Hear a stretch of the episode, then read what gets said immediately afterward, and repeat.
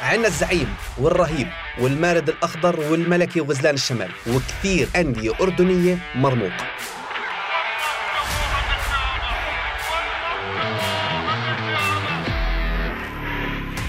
اليوم راح نحكي رياضة بس مش بطريقة تقليدية. اليوم راح نحكي رياضة على طريقة الأعمال أو البزنس. لازم يكون نماذج أردنية زي نموذج السعودية وحتى النماذج الأوروبية والأندية تتحول لشركات ربحية فيها محاسبة ومساءلة مالية وما تعتمد على نظام الفزعة أو المساعدات الحكومية. القيمة السوقية للدوريات الخمس الأوروبية الكبرى في الموسم الماضي وصلت ل 17 مليار و200 مليون يورو. أرباح يوم المباراة في إنجلترا لحالها وصلت ل 900 مليون يورو.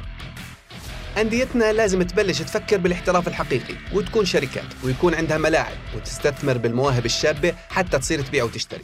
بالتالي تفكر كيف أحسن طريقة تتحول فيها للربحية بدل ما تظل تفكر كيف تجيب رعايات وتظل محتاجة لدعم الدولة.